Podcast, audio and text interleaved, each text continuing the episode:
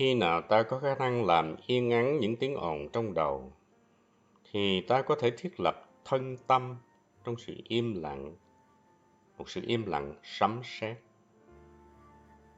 Ta bắt đầu nghe được tiếng gọi sâu sắc nhất của ta. Trái tim ta đang kêu gọi, nhưng ta không thể có khả năng nghe được bởi vì tâm ta đầy tiếng ồn. Đêm ngày, ta luôn bị lôi kéo. Tâm ta suy nghĩ liên tục, đặc biệt là những suy nghĩ tiêu cực. Trong đời sống hàng ngày, nhiều người trong chúng ta đã dành hầu hết thời gian của mình để đi tìm những tiện nghi sinh sống như tiện nghi vật chất và tiện nghi tình cảm, những thứ mà ta gọi là những quan tâm hàng ngày của ta. Chúng ta bận rộn với những thứ ấy, làm thế nào để có đủ tiền, đủ thức ăn, nhà ở và những vật chất khác. Bên cạnh những quan tâm vật chất, ta cũng có những quan tâm tình cảm. Có người nào đó đặc biệt thương ta không? Công việc của ta có an toàn không? Có thể ta đi tìm một mối quan hệ dễ chịu, thoải mái, không quá khó khăn để tồn tại. Chúng ta đi tìm một cái gì đó để dựa dẫm và nương tựa. Ta lo lắng suốt ngày vì những vấn đề này. Điều đó lấy hết thời gian của ta. Có thể chúng ta để hết 99,9% thời gian của mình để lo lắng cho những quan tâm hàng ngày này, những tiện nghi vật chất, những tiện nghi tình cảm. Điều này cũng dễ hiểu thôi, bởi vì chúng ta cần có những nhu cầu căn bản đáp ứng cho những cảm giác an toàn của chúng ta. Nhưng nhiều người trong chúng ta đã lo lắng quá xa, vượt ngoài những nhu yếu của mình. Cơ thể ta khỏe mạnh, ta có đủ cơm ăn, có nhà để ở, ấy vậy mà ta vẫn không biết, không hết lo lắng.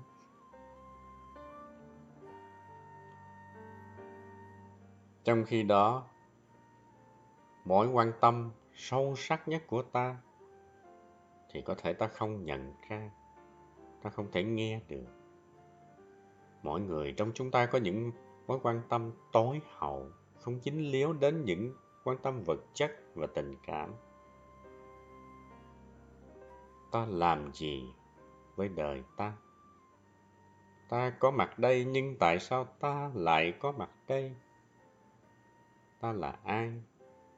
Đây là những vấn đề tiêu biểu nhưng ta không có thời gian để trả lời đây không phải là vấn đề triết học. Nếu không có khả năng trả lời được những câu hỏi này thì ta sẽ không có bình an, không có niềm vui sống. Bởi vì nếu không có bình an thì cũng không có niềm vui. Nhiều người trong chúng ta có cảm tưởng là mình không bao giờ có thể trả lời được những câu hỏi này. Nhưng với chánh niệm, nếu ta có một ít im lặng bên trong, ta có thể nghe được câu trả lời ta có thể tìm ra được câu trả lời cho những vấn đề này và nghe được tiếng gọi sâu sắc nhất của trái tim ta. Khi đặt câu hỏi ta là ai?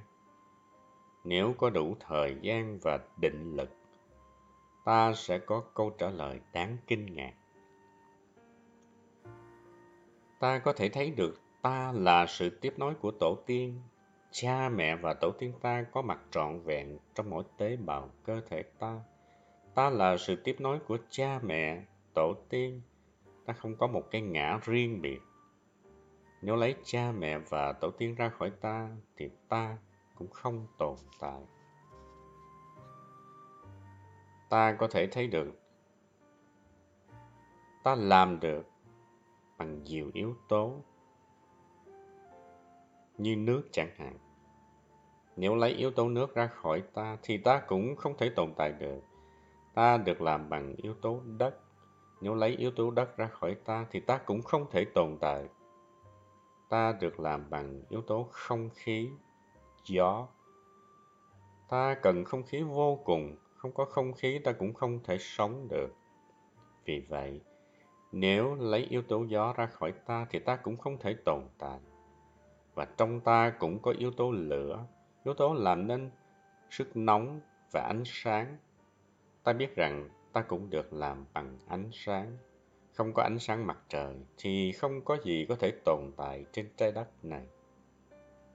Nếu tiếp tục quán chiếu, ta sẽ thấy rằng ta được làm bằng mặt trời, một trong những vì sao lớn nhất trong giải ngân hà. Chúng ta cũng biết rằng trái đất cũng như chính chúng ta được làm bằng các vì sao. Vì vậy, chúng ta là những vì sao. Ta không chỉ là hình hài nhỏ bé như ta thường nghĩ về bản thân mình đâu. Vào những đêm trời trong, nhìn lên trời, ta có thể thấy được ta là những vì sao trên trời.